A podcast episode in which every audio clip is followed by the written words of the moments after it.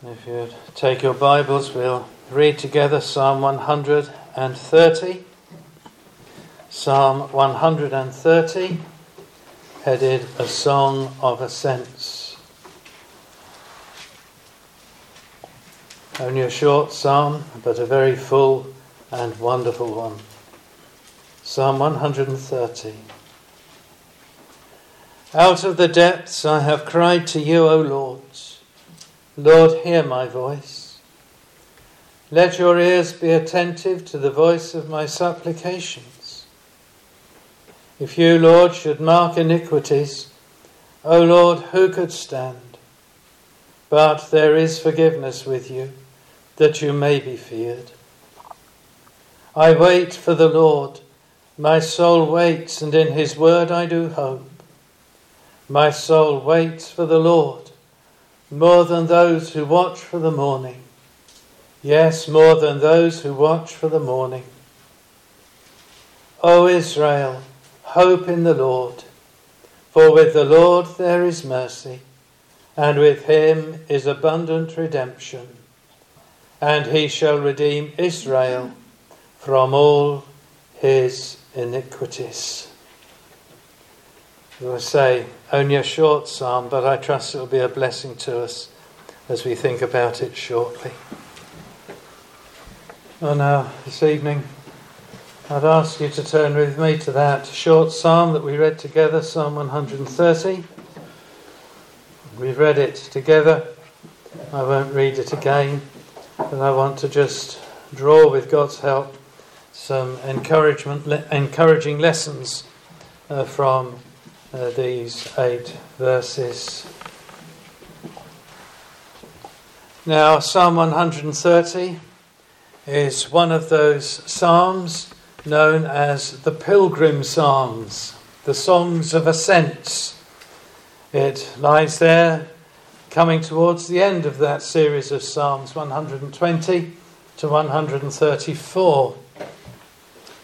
They were traditionally sung by pilgrims as they journeyed from wherever they lived throughout the land of Israel to Jerusalem for the three great feasts that the Lord commanded his people to observe year by year in Jerusalem the feast of Passover.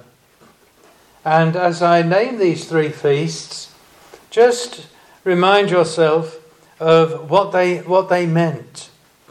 The feast of Passover, that was the first. Well, that feast looked back to the deliverance that God had wrought for his people many centuries earlier. Past deliverance. They were gathering to thank the Lord for their past deliverances. Then there was Pentecost or the Feast of Weeks. And that feast came at the end basically, of harvest. And it was as they went up to that feast, they weren't looking back so much as looking at the present. They had just gathered in the harvest, God's provision for them. And that feast, they all gathered together to praise and thank God for his constant and consistent provision for all their needs. Something past, something present. And the third feast was the Feast of Tabernacles. And that commemorated their wilderness journey towards what we know as the land of Israel, towards the promised land. The promised land, this was a feast that was pointing them forward forward to a future fulfillment. They could look back to a deliverance, they could look at what God was doing, and they could look forward to what God would do. And in that sense, this lovely group of Psalms are very relevant for us today. When you read them, if you read each Psalm with that sort of framework in your mind, you will be greatly encouraged if you're a Christian today, because we are pilgrims. just as they were pilgrims, just indeed as our Lord was a pilgrim, and he would go to celebrate those feasts. we are pilgrims today. We are travelling not to Jerusalem, but to the New Jerusalem, aren't we? And as Christians, we can look back to a time of deliverance, we can look at what the Lord is doing, and we can look ahead to what he will do. So these pilgrims were travelling in little groups family groups, village groups, groups from towns, but they were going together. But the journey was also a very personal one. They go, went in groups together. We are here together as a group. But they were also journeying personally. And each one of us, we are here worshipping together, but there is a sense in which we are here on our own. We are here personally, aren't we? And so, this psalm, as I think about it, is a very personal psalm. Some of the psalms are in the plural, but this one, out of the depths, I cried to, the, to you. There's, it's a personal psalm. I cried to you, O Lord. Lord, hear my voice. Let your ears be attentive to my supplications. I wait for the Lord. My soul waits. In his word, I hope. It's very personal, this psalm. The last couple of verses uh, are not quite so personal, they're collective, but we'll come to that in a moment. But generally, it's personal. It expresses a personal confidence that the Lord is near. The Lord is near his travelling pilgrims. Indeed, is near to his travelling pilgrim. He is near to us as a body of his people, but he is near to me as one of the part of that body. He is near to you, singular, as part of that body. It's a song, a psalm between me and my Lord. And it's a song that rejoices in the presence of the Lord. And I've put a heading over this psalm The Christian's Constant Companion. The Christian's Constant Companion. Let's just think about four things that arise out of these eight verses. And if you notice, in my Bible, their paragraph, there's four sets of two verses. And each of those couplets seems to bring a message to us. The Lord is near. He is near to hear the pilgrim's cry. That's so clear in verses 1 and 2. Out of the depths I have cried to you, O Lord. Lord, hear my voice. Let your ears be attentive to the voice of my supplications. The psalmist looks back. I was in the depths, but you were near. I cried, and you heard me. You, you were near to hear my cry. And this is noticeable. Notice how the pilgrim looks back to a past deliverance. Out of the depths I have cried to you, O Lord. That's not surprising if he's travelling to go up to the Passover. He's looking back to how his people, his people cried at the time of their distress in Egypt. And God actually said, didn't he, in effect, when he met with Moses on the mountain uh, in the burning fiery bush. What did God say? I have heard the cries of my people.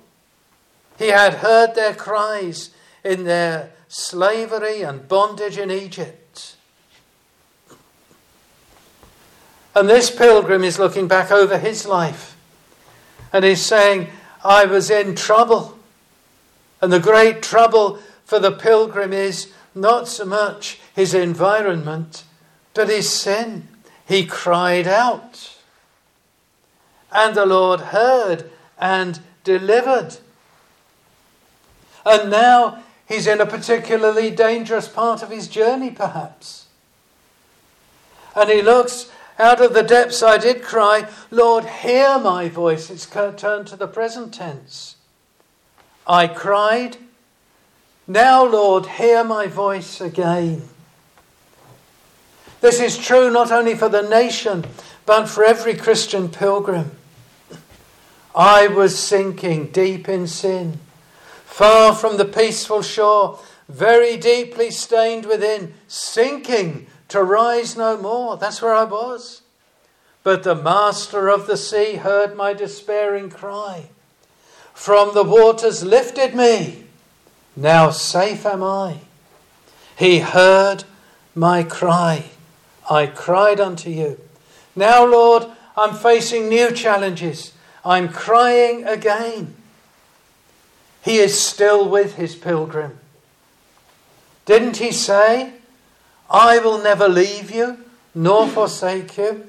I know I'm quoting there from Hebrews 13, but didn't he say to Joshua, and when he was facing the conquest, the deliverance had come, the deliverance had been brought, but now he's face, facing conquest.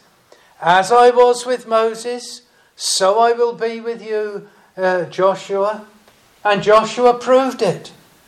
And he would look back, Moses would look back, and they would look at the present, say, He's still here as I cry unto him. So, if that is so, that same deliverer is with you and with me tonight in the present challenge. Whatever that challenge might be. I don't know what challenges you in your Christian walk. I know what challenges me somewhat. But that's for me. What am I going to do? What are you going to do? Lord, you are near. You said you are with me. You're near to hear me. Lord, I cry unto you. Deal with this situation for me. Lord, hear my voice now. Be attentive to the voice of my supplication. We may not be traveling to a literal Jerusalem, but, brother and sister in Christ, we are traveling to the New Jerusalem. We are travelers just like they were. The one who delivered them has delivered us. The one who would go on to consistently hear their cry and deliver them in the future is with us to hear our consistent cry.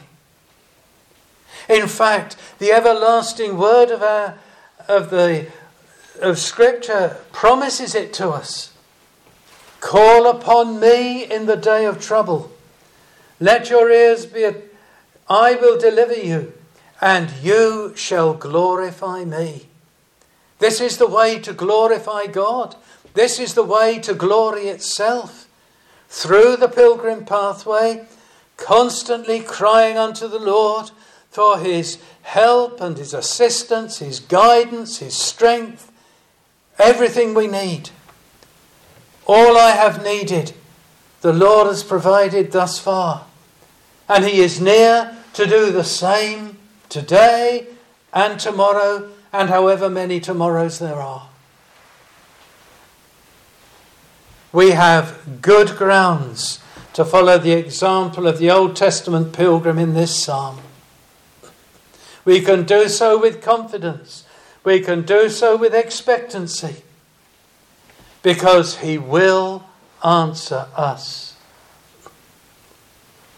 We began our service tonight with that lovely hymn a sovereign protector I have, unseen.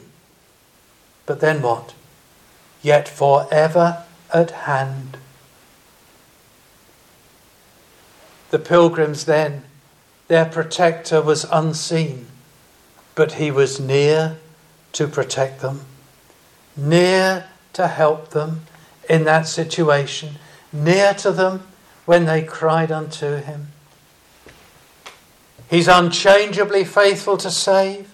He's almighty still to rule and command in the situation. And that hymn goes on, doesn't it? I muse on the years that are past, wherein my defence thou hast proved.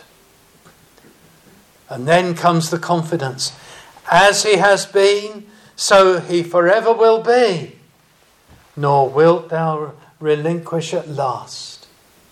Even right through and in the final battle, he will not relinquish a sinner so signally loved that he rescued them and put them on the journey.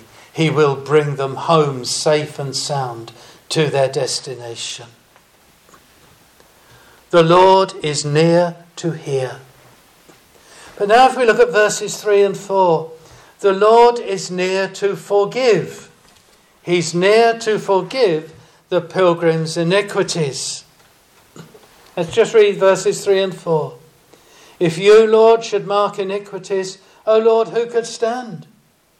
Well, the answer is obvious no one.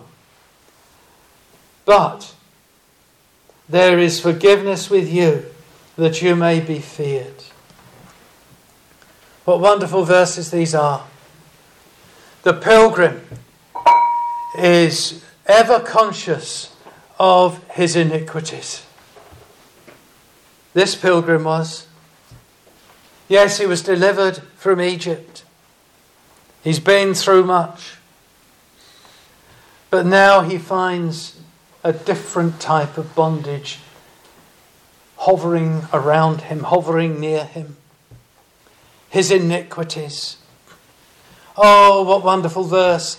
The pilgrim is ever conscious of his iniquities. That's a reference to our inbuilt perversity which so easily leads us astray from the right path. That's the basic sense of iniquity perversity that leads us astray. And he observes, first of all, if you, Lord, should mark my perversity, my backsliding, my, my straying from the right path, if you should mark it, Lord, who should stand? Who should come safely to the end of the journey? Yet, in his acknowledgement of his wandering tendency, he can again with confidence look to the Lord. But there is forgiveness with you that you may be feared. And the sense here in the context of marking iniquities and perverse straying. There is forgiveness. There is power with you, Lord, to bring me back to the right path when I stray. And we all need that, don't we? Not just those pilgrims, but we need it. We go astray. It's just built into us to wander off the right path. I just love the Pilgrim's Progress. And when you read it, how, dear Pilgrim, how he went astray and where did it get him? It got him into Castle Despair, uh, Giant Despair's castle. But he, the Lord heard their supplications. He heard their cry. Lord, restore me, bring me back, forgive my freshly contracted departures. And the Lord did. And He will forgive us. this doesn't bring us the fear of terror.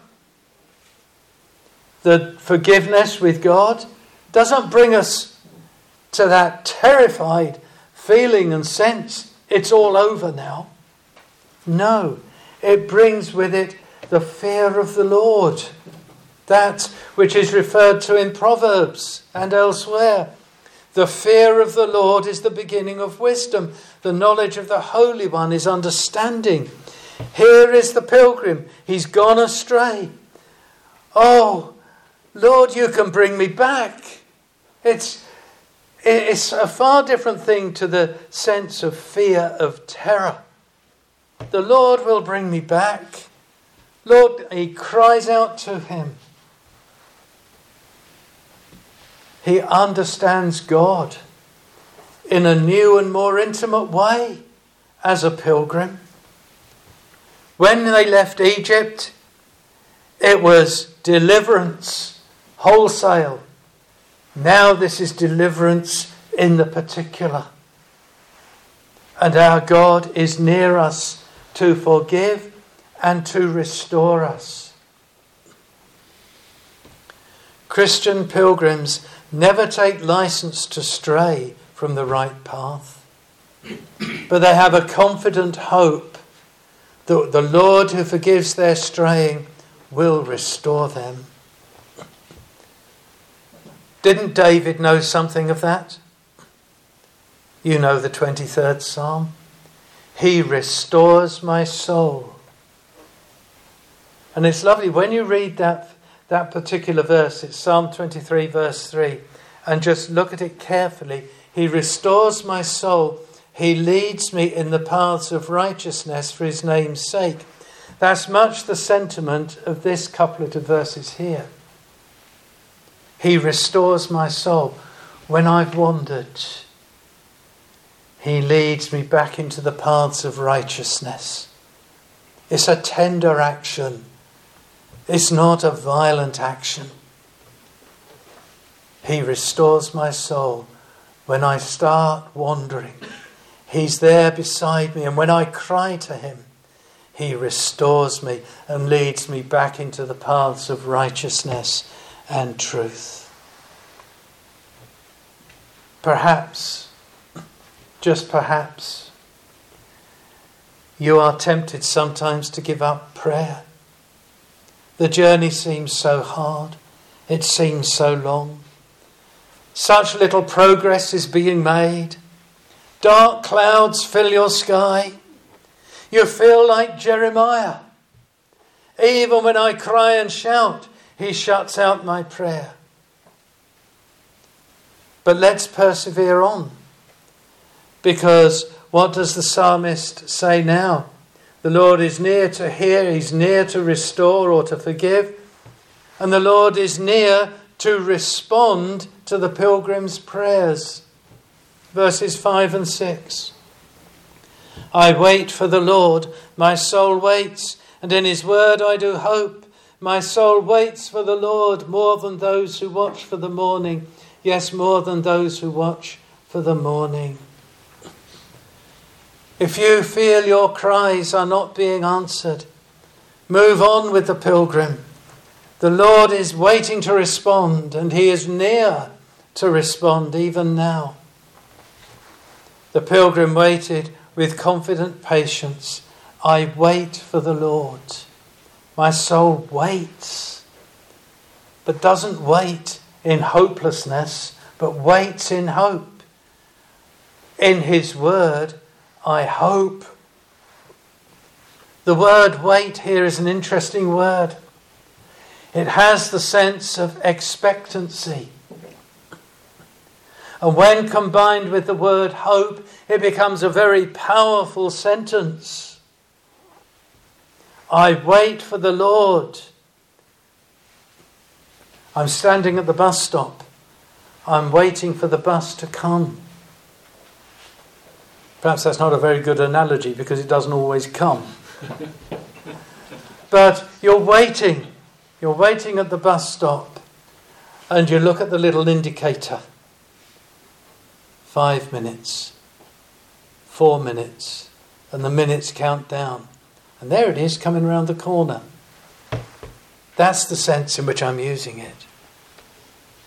Here is a sense of expectancy. I wait for the Lord. I cried to him before. He heard my voice. I, I sought his forgiveness. I sought his restoration, and he gave it to me. And I'll wait on him now, I'll wait on him still. Because his word is flashing up. I'm near, I'm near, I'm closer, I'm closer. My soul waits for the Lord, and I'm more eager than those who were waiting for the morning to dawn. Yes, and he repeats it more than those who watch for the morning. There's an intensity there, isn't there? I'm not just waiting for the Lord to do something, I'm waiting and watching. I'm waiting and hoping. Not with some nebulous hope, but with an intense hope. Those who are watching for the morning, waiting for the dawn to come. And we know, don't we? The Lord has said, day and night will not cease while this earth spins on its axis. They will always be there. And so, the darkest night, the longest night, there's always a morning. Oh, it's a dark, dreary morning this morning. But it's dawn, isn't it? The light is shining, beginning to. And it shines more and more until the perfect day, until noon. This is the sense with which the pilgrim here is waiting. There's a good ground in his word, do I hope. God's delays are not denials. That's been well said and been a great strength and comfort to me on many an occasion. God's delays are not denials. The pilgrim waits in faith. He's trusting in God's word and promise that as sure as night follows day, day follows night. And that's the cycle of life. The cycle of the Christian life. We're not always on the mountaintop. Sometimes we're in the valleys.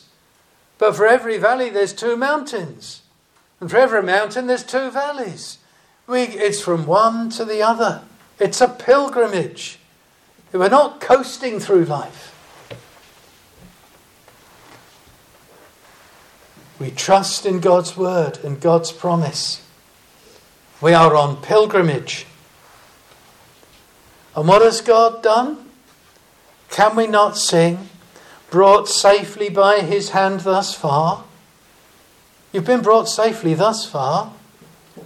Why should we now give place to fear?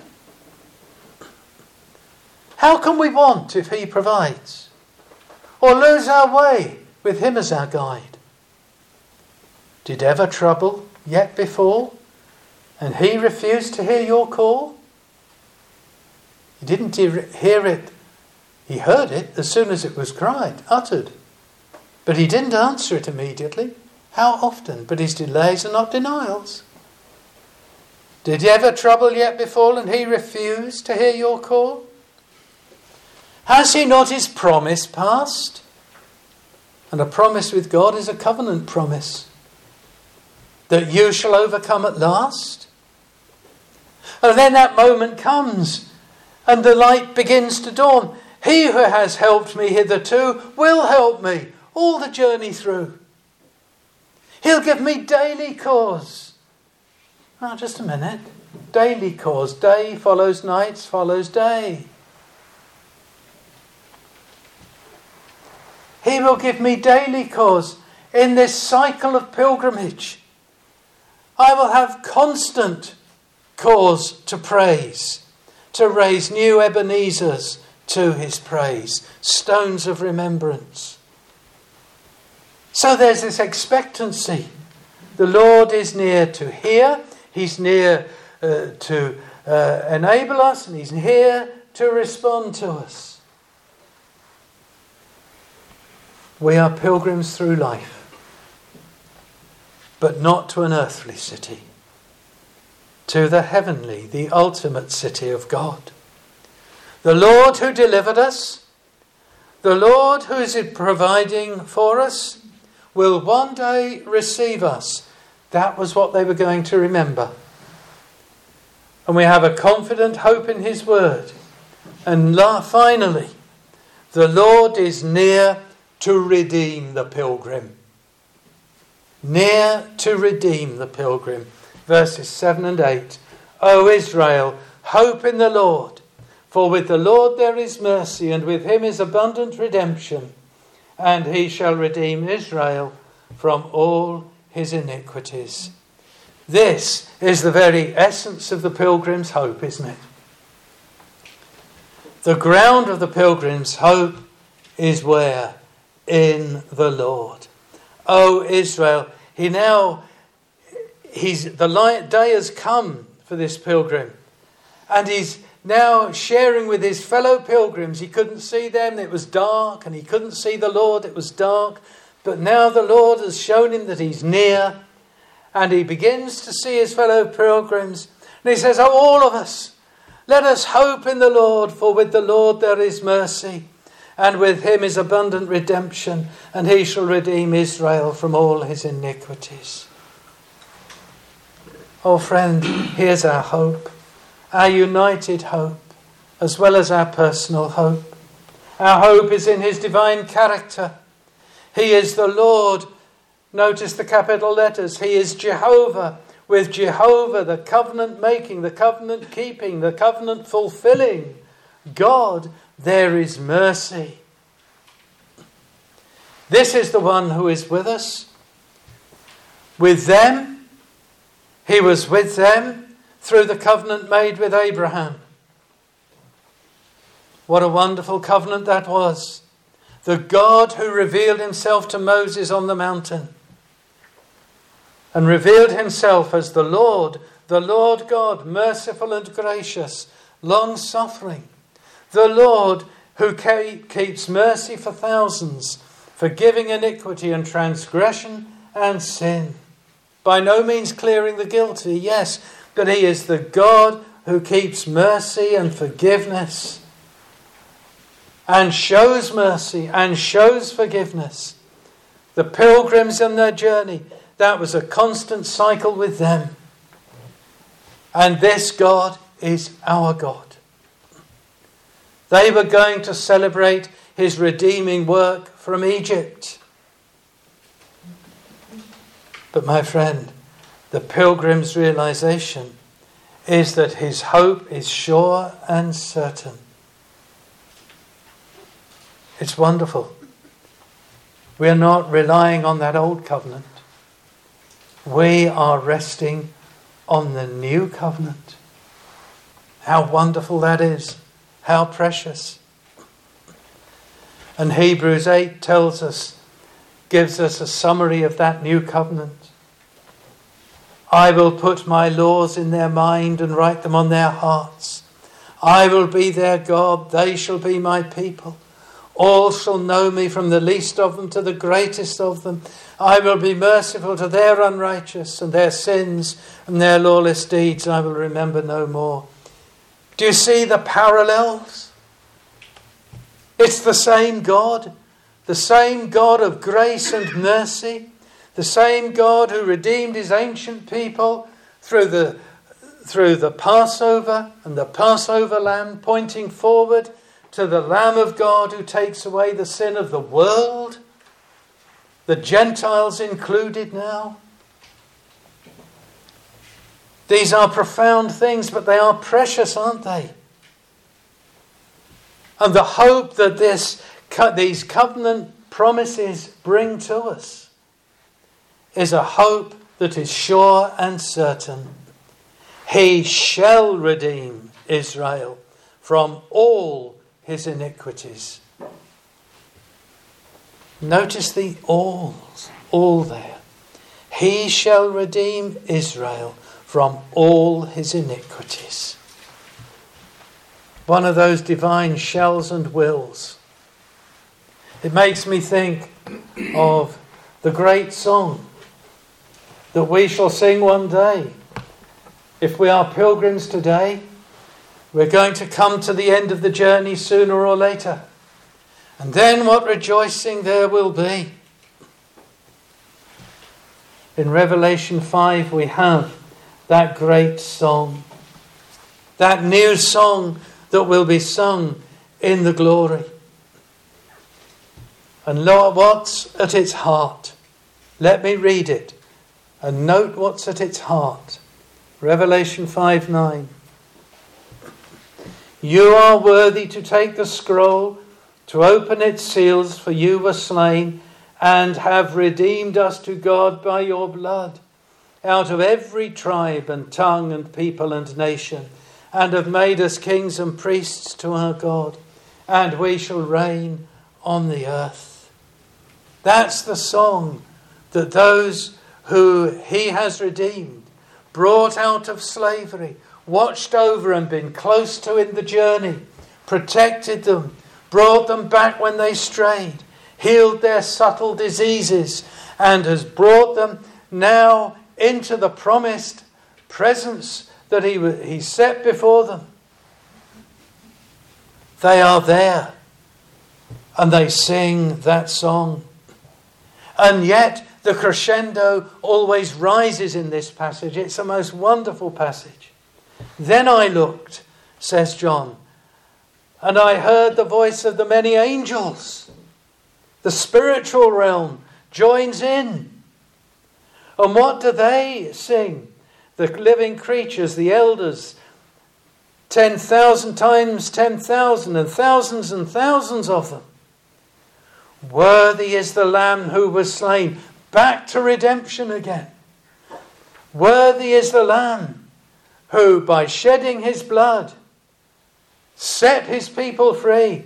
He is worthy to receive power and riches and wisdom and strength and honor and glory and blessing.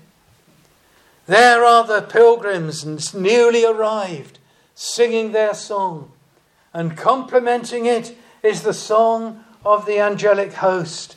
And then every creature which is in heaven and on earth, and under the earth, and such as are in the sea, and all that are in them, listen to them.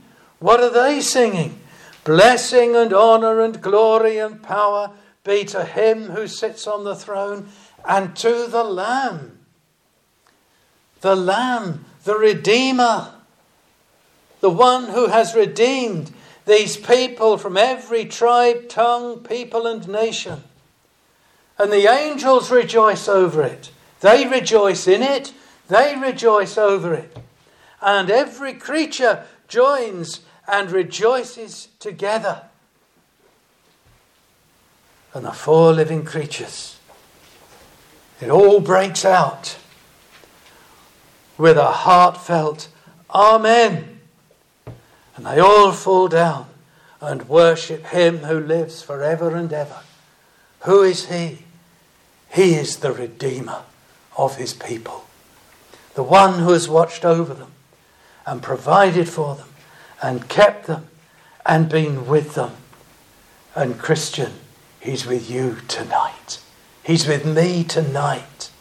And He will be with me tomorrow and in all my tomorrows, as He's been with me in all my yesterdays.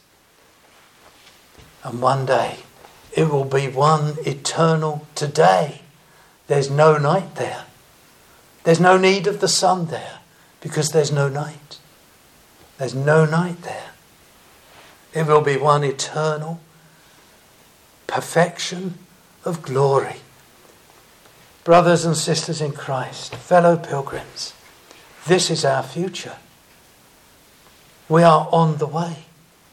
Let us therefore encourage each other. Press on the pilgrim way with joyful anticipation.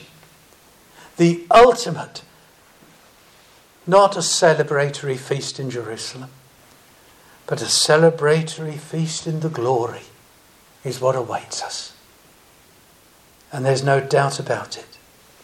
Our future is bright, and that future is certain because of a word in our psalm He shall redeem Israel from all his iniquities, all of them.